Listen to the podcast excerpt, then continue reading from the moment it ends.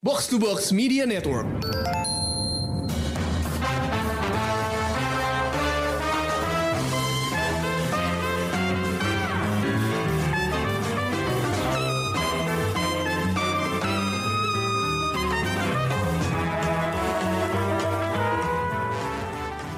Pendengar Showbox, balik lagi bareng gue Amy. Dan baru-baru ini gue, Krisna, dan Ulil itu nonton film komedi Korea yang asli sumpah bodor banget. Ngeliat premisnya aja udah ajaib dan bikin geleng-geleng kepala dan aslinya pas ditonton itu sama absurdnya kayak waktu kita nonton uh, cerita tentang polisi yang nyamar jadi pemilik restoran ayam buat nangkep kartel narkoba. Lo bayangin aja. Film ini judulnya 645 atau bahasa Koreanya Yuksao. Uh, gue sebenarnya kurang tahu ya gimana cara nyebut uh, apa namanya angka-angkanya itu karena ada sebenarnya angka 6 garis miring 45 oh. tapi untuk uh, apa namanya kesederhanaan, gue akan nyebut ini sebagai 645, oke? Okay? Um, oke, okay, gue mau cerita dulu nih uh, tentang bagaimana gue tahu tentang film ini. Sebenarnya gue udah lihat posternya waktu itu di CGV dan Ulil suatu hari uh, nge-WhatsApp gue dan langsung keluar-keluar tentang film ini dong. Uh, Terus waktu gue dikasih tau Ulil, gue langsung ngecek di Google. Dan yang bikin kaget adalah karena ada dua aktornya yang main di film ini barengan dan beberapa hari sebelumnya gue mimpiin mereka. Swear gue gak bohong. Wow. Gue dua aktor yang main di film ini. Habis nonton apa? Jadi ini kan dibintangin salah satunya sama Um Mon Suk sama Kwak Dong Yeon. Uh, gue tuh beberapa hari sebelum film ini tayang, gue tuh baru mulai nontonin ulang The Fiery Priest. Nah si Um Mon Suk ini tuh di Fiery Priest tuh mainin karakter yang jelek banget nyebelin, rambutnya bob, terus kalau berantem lebay banget pakai nari capoeira. Namanya Jang Ryong. Terus dia kerjaannya tuh kalau di di drakor ini tuh selalu digebukin sama orang gitu. Tapi lucu banget gitu. Terus dia gitu waktu gue nonton tiba-tiba gue membatin gini kayak ih Umunsuk mirip banget ya sama Kwak Dongyeon yang jadi adiknya Taechan di Vincenzo. Terus mungkin karena kepikiran banget, malamnya habis nonton Fiery Priest itu gue mimpi. Gue mimpi ngobrol sama mereka dan gue ngewawancarain mereka gitu loh. Kayak mengulang masa-masa kejayaan gue jadi reporter gitu. Terus tiba-tiba si Ulya cerita tentang 45 gue yang kayak ah ini udah ja, udah pasti jadi pertanda bahwa gue harus nonton film ini gitu. Dan ternyata di film ini tuh banyak banget isinya wajah-wajah familiar dari drakor gitu. Dan eh, nggak uh, sembarangan, yang drakornya tuh yang gue tonton dan emang apa high profile gitu. Ma, nanti kita ngomongin lagi tentang castnya ya. Uh, sekarang kita ke Krisna dulu nih. Hmm, uh, okay. Chris, lu bisa nggak sih ceritain ajaibnya film ini tuh di mana dan sinopsisnya tuh kayak gimana gitu? Oke, emang lumayan ajaib nih ya. Premisnya gue juga udah pas pertama kali baca tuh kayak, wow, bisa begini. Jadi setting utamanya kan sebenarnya kayak di daerah zona demilitarisasi Korea gitu kan. Jadi kayak wilayah perbatasan antara uh, utara dan selatan gitu kan. Mm, yes. Nah, di situ tuh ada si Chon Woo yang diperanin sama Ko Kyung Pyo. Nah, dia tuh eh, tentara dari pihak selatan lah gitu, dari Korea okay. Selatan. Terus entah gimana cerita ya, ya maksudnya kita bisa lihat eh, lewat serangkaian adegan yang cukup ajaib. Tiba-tiba dia mendapat sebuah lotre gitu kan, kayak dat nyamperin dia aja gitu lotrenya kan. Mm -mm. Yang ternyata lotrenya ini menang hadiah utamanya gitulah yang sebesar 5,7 miliar won ya kalau nggak salah gue. Yeah. Ya pokoknya segitulah. Jadi kayak gede banget kan terus dia shock gitu loh. Wah, ini dapat rezeki nomplok gitu entah dari mana gitu kan kayak lotre dari surga atau gimana gitu. Nah, tapi setelah itu uh, ya kejadian lagi hal yang lebih absurd lagi. Melayang lah tuh lotre secara nggak sengaja masuk ke wilayah uh, utara kan. dan secara nggak sengaja ditemuin sama tentara dari pihak utara yaitu si Ri Yong yang diperanin sama Lee Kyung ya. Ya udah akhirnya secara setelah si Yong nih nyari tahu ternyata lotrenya menang, ya dia nggak mau ngasih nggak mau ngebalikin kan. Tapi dia juga kayak nggak bisa ngambil karena dia tentara utara gitu kan nggak bisa masuk ke wilayah selatan secara sembarangan gitu. Dia nggak punya identitas uh, resmi sebagai orang Korea Selatan juga kan. Jadi akhirnya mulailah mereka kayak kong kali kong buat uh, bikin perjanjian kayak uh, uh, apa antara dua pihak selatan dan utara ini buat ngambil uangnya terus nanti dibagi rata ya. Dari situ mulailah serangkaian kejadian-kejadian ajaib. Menyertai mungkin kalau diceritain kayak gini nggak dapat kesan lucunya ya. Tapi asli ini tuh kayak bener-bener bodor banget. Tapi terdengar ajaib gak sih? Kayak ajaib ini banget sih adegan yang nggak masuk akal gitu kan. Mungkin kesannya sih Kayak- simpel lotre utara selatan gitu. Tapi kok bisa jatuh ke sono gitu.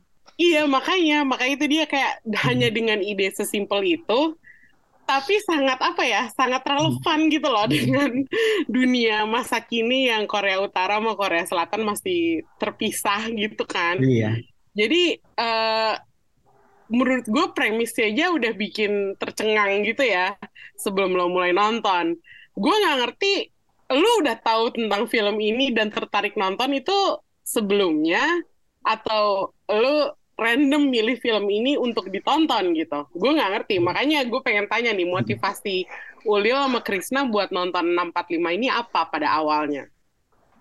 kalau gua sih sebelumnya emang gua udah pernah baca gitu kan terus kayak ngebaca premisnya tuh kayak wow ajaib banget nih gitu kan cuman emang waktu itu gua belum terlalu tertarik untuk nonton karena eh, gua nggak familiar sama sutradaranya gitu dan setelah gua cek Hmm. pun bu- apa ya terhitung sutradara yang nggak produktif gitu kan dan gua nggak nggak nggak familiar sama film-filmnya jadi belum tertarik lah gitu tapi terus gua lihat akhirnya pas trailernya udah dirilis sama distributor Indonesia yang udah ada versi apa subtitle bahasa Indonesianya gitu kayak Hmm. wah ini kayaknya mengingatkan gua sama Extreme Job nih gaya gayanya nih.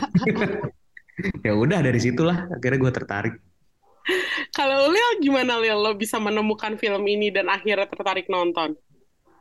Kalau gue itu gara-gara ngelihat orang-orang pada kasih review di Twitter Hmm. Oh, setelah Terus- tayang ya. setelah tayang. Terus eh, semua bilang kak, kalau lo nonton Extreme Jobs lo mesti nonton ini karena filmnya lucu banget gitu kan. Terus gue yang kayak pas gue liat posternya apa lucunya pakai seragam tentara gitu ya nggak sih? Walaupun pose mereka kayak banyol, cuman kayak emang iya tentara ngelucu gitu kan? Gue kayak jadi deh nanti deh gitu.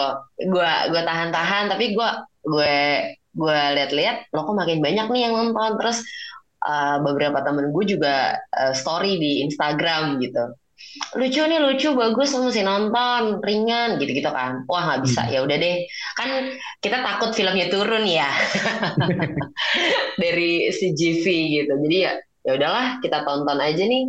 Em, abis pulang kantor gitu kita lihat apakah memang selucu itu ya kan? Di tesnya gitu dong. Kalau lo pulang kantor capek terus Oh kayak iya betul. emang ini kalau ini beneran lucu ya lo ketawa gitu kan. Ya udah gue nonton ternyata ya lucu sih.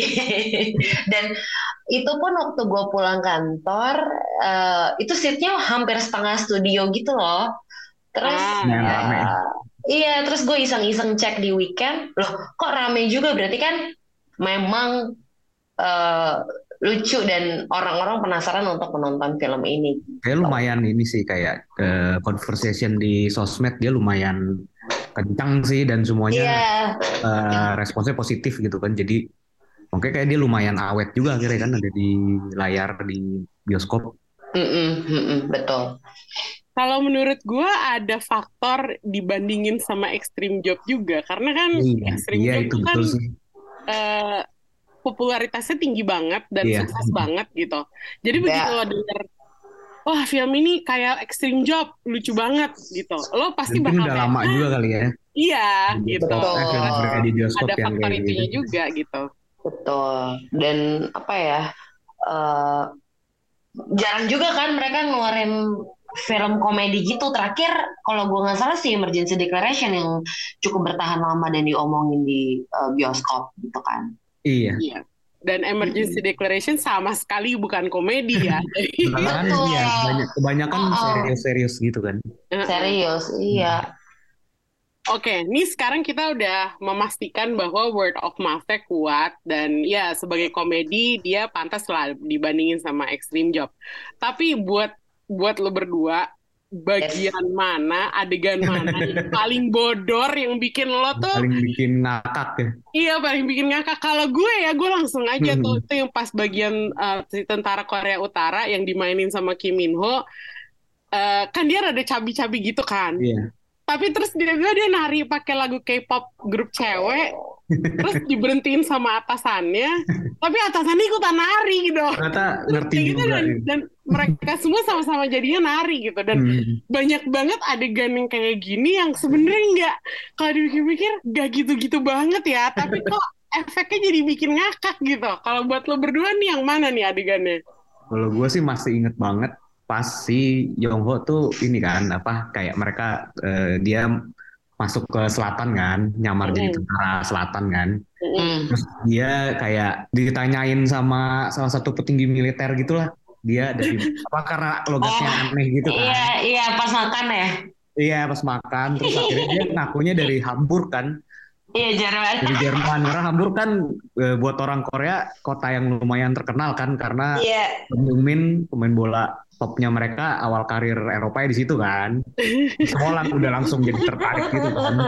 Nah terus akhirnya dia kayak ngomong ngasal Jerman dari film Jerman yang biasa dia tonton, yang dialognya udah hafal ngomong ngasal. Nah bagian paling gobloknya itu pas kapten ininya si Munsuknya nerjemahin ngasal juga. Iya, Iya itu lucu sih.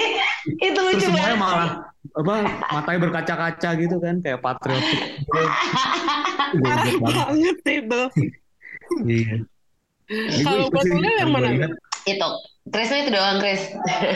Eh, itu yang paling, tapi sih saya mau Yang paling. Kalau gue itu yang ini sih uh, waktu uh, Park Chun Wo yang dia pindah ke Korea Utara. Terus kan dia ngebantuin Peternakan. peternakan di sana kan. Iya, Terus iya. kayak ini mau ketawa dulu. Terus kayak bantuin dong gimana nih caranya uh, semua unggas kita tuh nggak ada yang uh, bertelur dan beternak dengan baik gitu kan. Oke, gue bisa nih gue bantuin terus tiba-tiba di sebuah malam dia bikin dia bilang kayak uh, ya, semua eh semua unggas tuh harus dikasih privacy supaya mereka bisa berkembang biak dengan baik. Terus unggasnya dimasukin ke dalam kandang masing-masing dikasih lampu disco terus tiap malam di lampunya dinyalain terus ditutup tirai jendela bener-bener anjrit.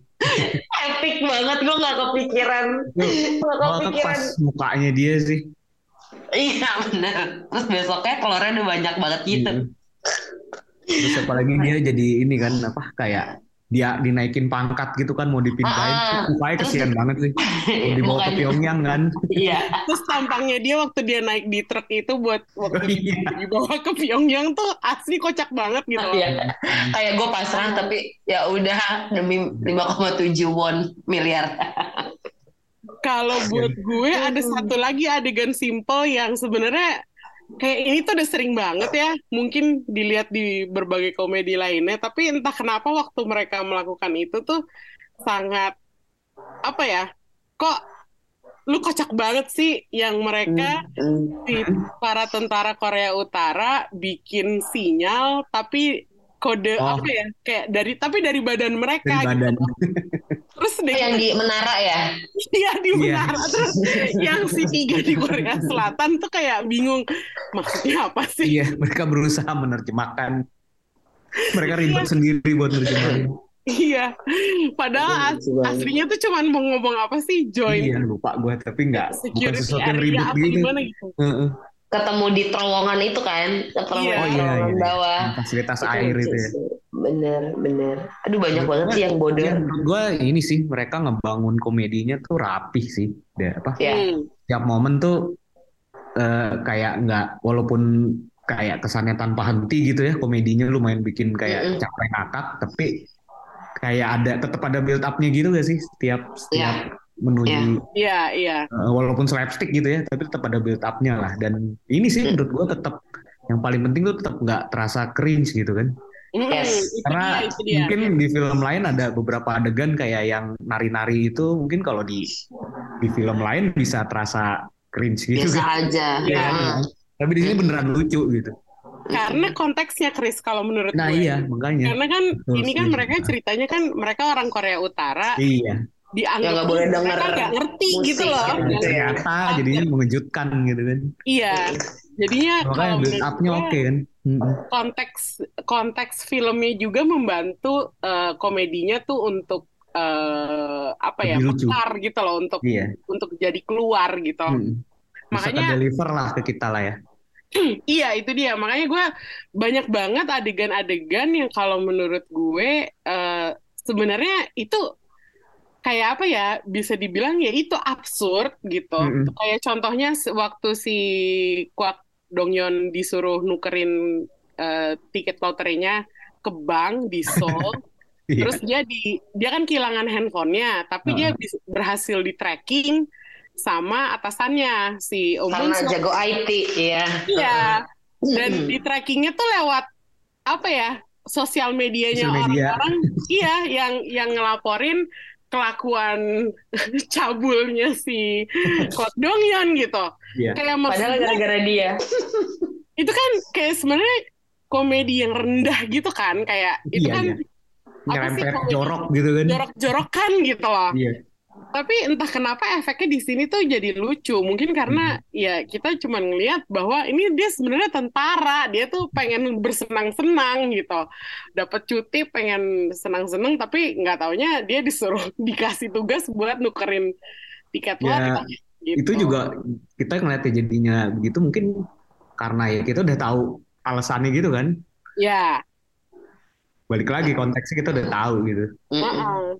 Jadi kalau menurut gue naskahnya sih lumayan ini ya, lumayan eh, kuat ya untuk Hmm, bisa betul. memproduksi komedi seperti ini dan kita tuh tetap terhibur meskipun sebenarnya ya slapstick, ya Mm-mm. vulgar gitu loh. tapi ada beberapa ini juga kan masih bisa nyelipin mungkin sedikit sosial komentari gitu juga kali ya soal hubungan utara selatan dan apa eh, kondisi militernya Iya. gitu betul. Nah itu Itu salah satu hal yang subtle gitu kan. nanti pengen gue bahas ya, tapi itu ntar aja. oke oke. Sekarang gue pengen tanyain, eh, ini tuh menggambarkan film ini menggabungkan dua hal yang sepertinya sangat umum gitu di Korea, yaitu lotre sama hubungan Korea Selatan dan Korea Utara.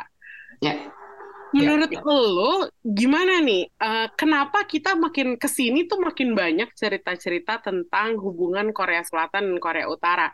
Eh, Crash Landing on You gitu, contohnya di Iya. drakor gitu ya. Mm-mm. Maksudnya, apakah ini sebuah pertanda bahwa sebenarnya rakyat Korea tuh mendambakan persatuan banget, atau emang itu tema yang buat mereka tuh sehari-hari udah biasa gitu? Gimana pendapat lo? Iya sebenarnya kayak eh, terutama soal utara selatan gitu kan. Bahkan genrenya pun beragam kan. Hmm. ada yang Mm. komedi kayak misalnya 645 ini. Terus ada yang romance kayak Crash Landing on You. Terus ada juga yang serius banget yang ada elemen crime-nya kayak Joint Security, Security Area dulu film Park Chan Wook gitu. Mm-mm. terus ada juga yang spionase gitu kan. Banyak banget yang spionase kan. Ya iya mungkin kalau dari masyarakatnya sendiri sih udah capek juga kali ya sama sama konfliknya gitu. Kayak bikin mereka jadi harus selalu eh, wamil juga gitu-gitu kali ya. Cuman ya secara politiknya kan yang ribet kan. Hmm. jadi mungkin ya mereka bisa menyuarakan itu ya salah satunya lewat film dan drakor kali ya. Makanya banyak ngulik ke situ gitu menarik juga sih karena karena kalau gue ngelihatnya jadinya ini tuh kayak semacam mereka tuh ini lotre sama Korea Selatan Korea Utara itu adalah dua hal yang ya biasa aja kayak akhirnya dianggap sebagai apa ya ya udah Nah. ada gitu loh, ngerti gak sih? Iya, Gak iya. ada alasan khusus buat lo bikin cerita yang kayak misalnya kalau misalnya lo bikin cerita tentang med- medis gitu, misalnya tentang Hmm. dokter gitu, lo Hmm. kayak harus butuh spesialisasi khusus untuk nulis naskahnya gitu. Sementara Iya. untuk yang ini yang tentang hal-hal kayak gini ya udah umum aja pengetahuannya gitu ya nggak sih? Iya. Ya, ya. Iya. Atau mungkin em, mau memberitahu ke penonton em, bener-bener kehidupan di Korut kayak apa gitu loh. Karena kan mereka sangat tertutup ya. Jadi kayak ya kayak gue gitu. Gue juga penasaran sebenarnya mereka tuh di sana tuh hidupnya Iya. gimana sih gitu. Terus kayak em, apa ya habit dan kebiasaan itu seperti apa sih gitu. Jadi apa ya kan kalau orang tuh dengar Korea Utara tuh kan kayak menakutkan dan menyeramkan gitu kayaknya ya. Ya takut. Nah, banget gitu. Heeh, kayak eh, apa namanya banyak banget jokes yang kayak mau liburan ke mana ke Korea, ke Korea mana Korea Utara gitu kan terus kayak nggak segala macam yang Ya, stereotip eh, hal- negatif lah ya. stereotip iya stereotip negatif dan menakutkan mungkin lewat film-film yang eh eh, drakor film atau drakor yang ada gitu mereka Iya. juga mau ngasih tahu Korea Utara tuh nggak seserem itu kok gitu Orang-orangnya emang sama aja. Iya, orang-orangnya sama aja gitu. Tapi ya memang mereka punya apa ya kepercayaan sendiri dan eh, kecintaannya pada negaranya segitunya gitu. Kalau gue sih ngeliatnya. Karena kalau kita lihat kan ya hidupnya sama-sama aja kan. Hmm. Cuman ya perbedaan dan perbedaannya ditunjukkan dari Pyongyang dan kota-kota kecil di sekitarnya gitu. Di mana kayak eh, tetap pusatnya tuh lo mau belajar, mau apa, itu tetap ke Pyongyang kayak gitu-gitu sih. Pusat. Hmm. Mm-mm. membuat ini lebih ramah Hmm.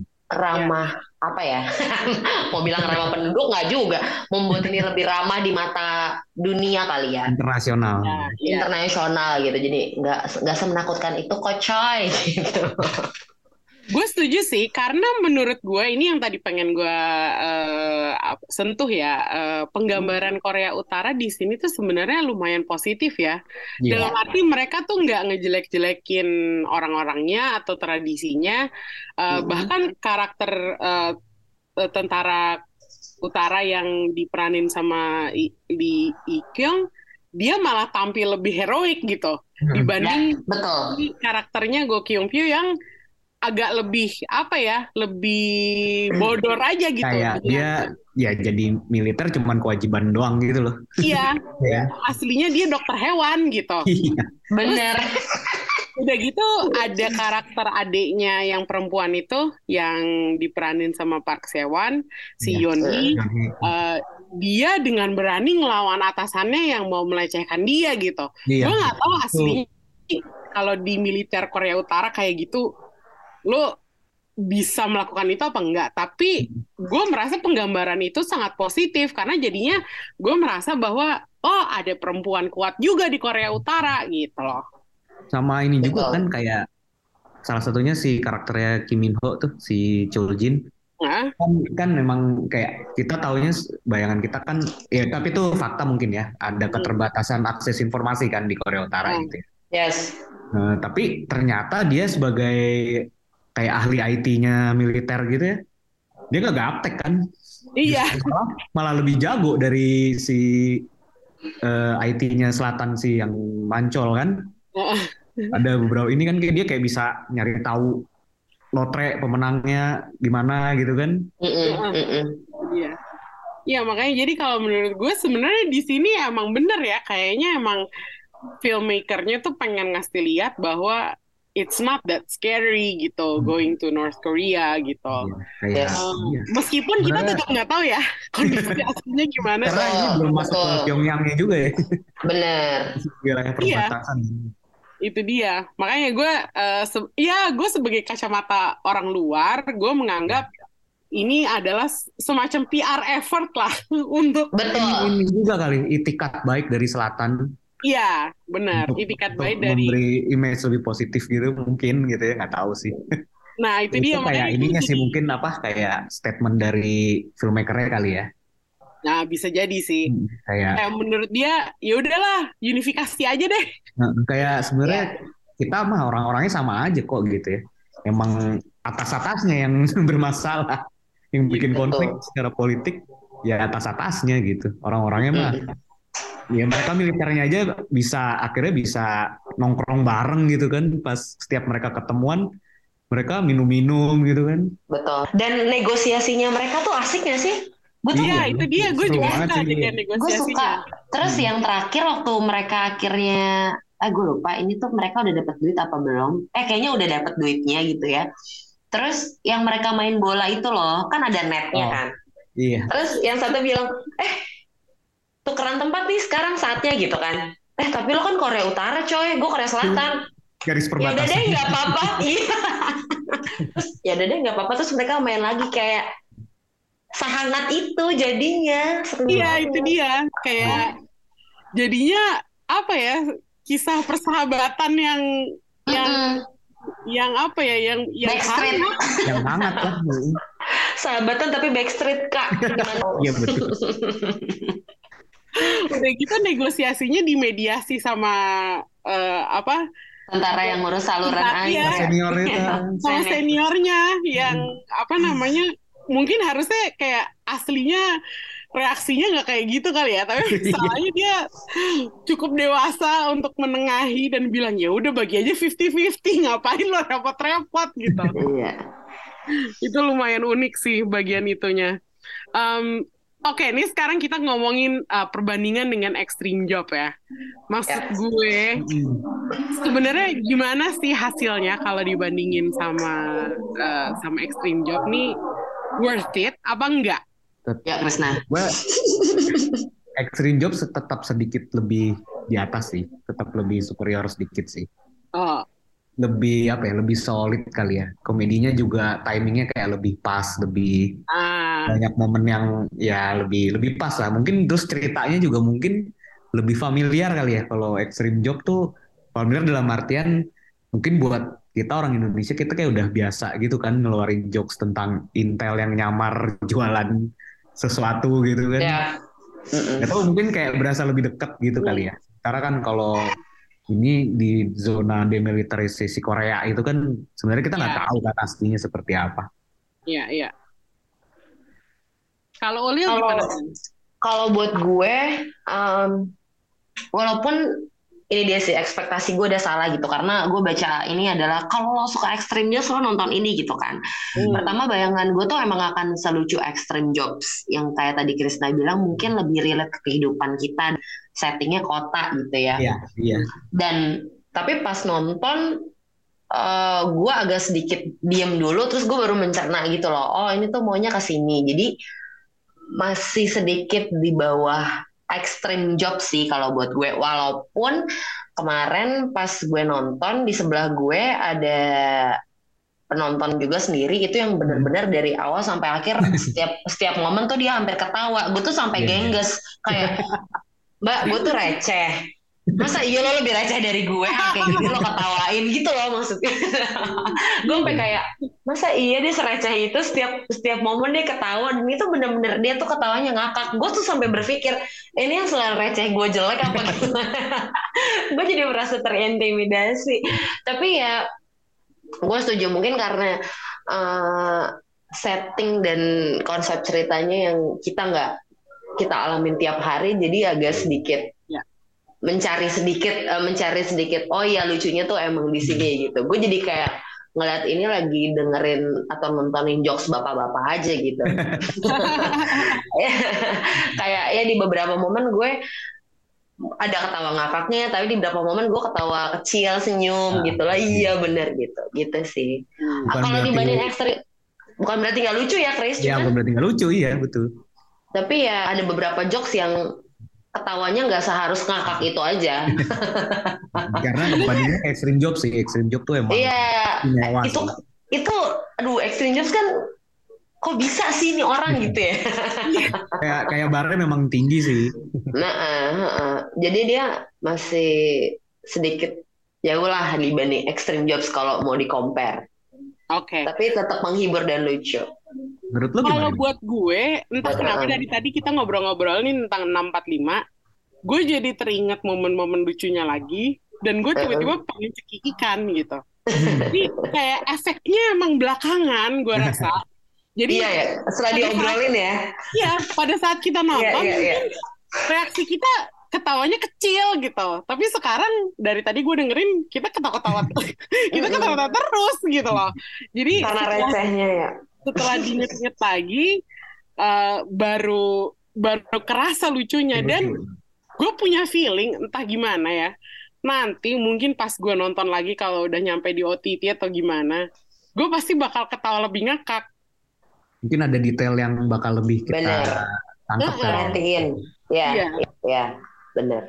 itu dia makanya. Jadi eh, intinya eh, oke mungkin belum sebanding sama Extreme Job tapi nggak kalah tetap aja lucu. Tetap lucu dan menghibur banget. iya. Tapi ini sekarang pertanyaan gue yang terakhir buat Krisna C sebagai pemerhati sinema dan eh, pertelevisian Korea. Kita kan sering banget ya Chris kita ngomongin bahwa kalau dulu drakor sama film itu dua dunia yang terpisah bintang-bintangnya nggak pernah crossover tapi Jarang. sekarang film ini itu yang main semuanya dari drakor gitu loh Mayoritas kita lebih familiar lewat drakor dulu ya. Iya kayak apa eh, Go Kyung Pyo itu kan Reply 98 Iya. kan terus kalau nggak salah dia pernah juga di DP ya DP ya. nah terus Be- itu beberapa episode awal kan sempet dia. Ya, eh, bahkan gue terakhir nonton dia itu di Soul Vibe di Netflix, meskipun Oh iya, itu film. film ya, bukan drakor, cuman bukan di bioskop gitu loh. Eh, terus di, Kyung, eh, dia gue kenal dia dari Descendants of the Sun sama Partners for Justice. Eh, ini dan kita udah ngomongin di sini ada aktor Vincenzo satu lagi yang favorit gue, Yoon. pemeran pemeran Mr. Nam di Vincenzo, Oh iya, Yoon Iya. Yoo Hee. iya, iya, iya. Itu bodor banget lagi Sih mukanya. ngeselin Iya, banget lagi. dia. Nah, sekarang Satu-satunya antagonis di film ini. iya dan sekarang nih aktor-aktor drakor ini main di film. Sementara kita udah denger bahwa Song Kang Ho itu udah tahun depan bakal muncul di drakor gitu loh. Jadi ini sekarang udah crossover. Apakah berarti ini zaman udah berubah atau industri drakornya yang makin maju atau aktor-aktornya yang lebih berani milih peran atau gimana sih? Hmm, jangan lupa Go Kyung Pyo juga kemarin main di Decision to Live loh. Oh iya, Betul. Jadi dia udah main di film yang seserius itu juga kan. iya. Ya, Kalau kalau gue lihatnya sih terutama dari drakornya sih. Si industri drakornya tuh yang emang makin maju banget di beberapa Hmm. tahun terakhir bukan tahun ini dong udah beberapa tahun terakhir lah. Terus budget produksi mereka pun makin gede kan. Hmm. udah nggak kalah sama film kualitas apa level produksinya terus Hmm. ya apalagi secara genre genre makin beragam banget.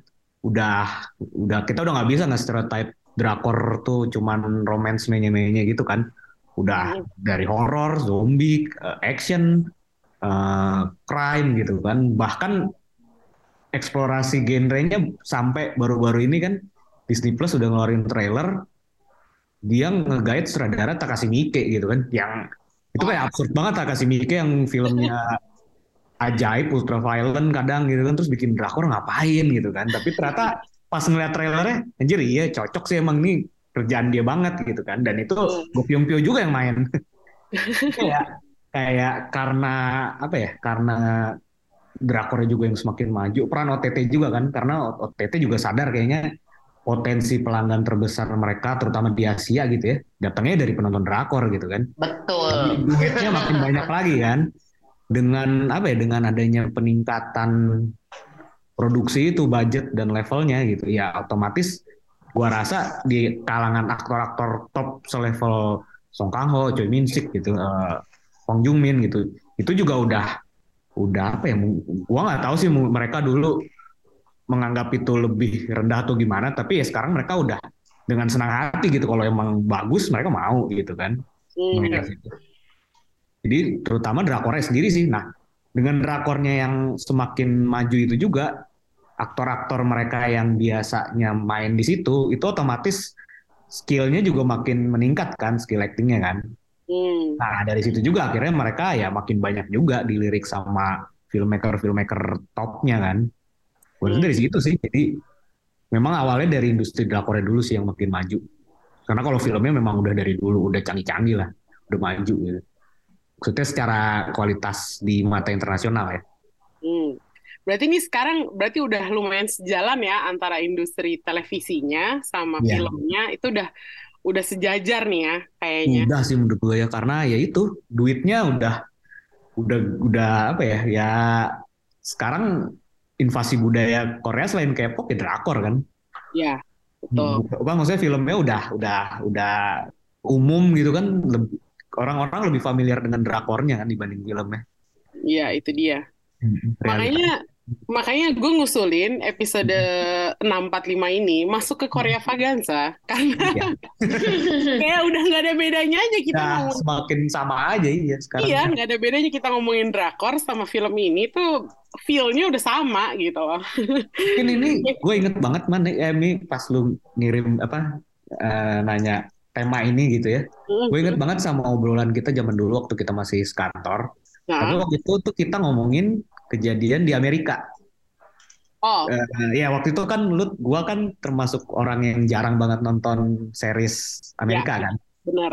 Sementara lu waktu itu udah udah penonton TV Amerika banget lah ya, lumayan. Ya, Waktu itu ya gue ya kita ngobrol gitu kan. Terus gue inget banget, gue cerita kenapa gua nggak suka ya karena kualitasnya apa, dulu kan mostly episodik kayak gitu kan. Eh, Hmm. Terus aktornya ya kayak lumayan opera sabun kadang-kadang gitu kan. Tapi di tahun itu kan tiba-tiba eh, ini banget juga kan apa kualitas produksi TV-nya meningkat juga kan terus lu kayak ngasih tahu gue kayak ya contohnya kayak Game of Thrones gitu kan terus aktor-aktor yang mainnya juga makin aktor-aktor film Hollywood tuh udah pada main di TV juga gitu. Nah kayaknya ini fenomenanya mirip gak sih? Iya, akhirnya Korea Akhirnya. mengejar Amerika. Heeh. Di Dan- TV-nya juga gitu kan. Bahkan kalau menurut gue sebenarnya industri film dan TV di Korea lebih stabil daripada di Amerika karena uh, Amerika tuh sejak uh, misalnya beberapa seri serial udah selesai tayang, belum Hmm. ada lagi yang Iya. seheboh itu gitu. Contohnya Sekarang. kayak Game of Thrones, mereka men- mencoba House of the Dragon, tapi sebenarnya reputasinya nggak secemerlang Game of Thrones. Jauh lah ya. Ah. biasanya. Gue gue sekarang jadi lumayan jarang nonton serial Amerika karena belum nemu lagi nih yang Iya. sebrilian waktu gue nemuin di era tersebut di mana Iya. Game of Thrones lagi masa-masa Tahun, tahun berapa itu ya? Gue inget banget. Kayaknya waktu itu gue 2017 2018 deh. Mungkin ya. Gue inget banget obrolan kita waktu itu. Gue makin Iya. sadar. Oh iya juga ya sekarang waktu itu waktu itu ya kayak serial. Oh iya serial Amerika juga levelnya udah actionnya apanya tuh udah kayak filmnya gitu. Mm-mm. Itu Ya, yang itu sebenarnya masih belum berubah sih, terutama dengan adanya Netflix, Amazon Iya. Prime, Disney Plus, Hulu. Itu Hmm. mereka semuanya memproduksi serial-serial yang kualitasnya sinema gitu sebenarnya gitu. nah Sebenarnya itu belum berubah sih. Cuman beberapa tahun terakhir itu yang kayaknya terjadi di Korea kan. nah itu dia.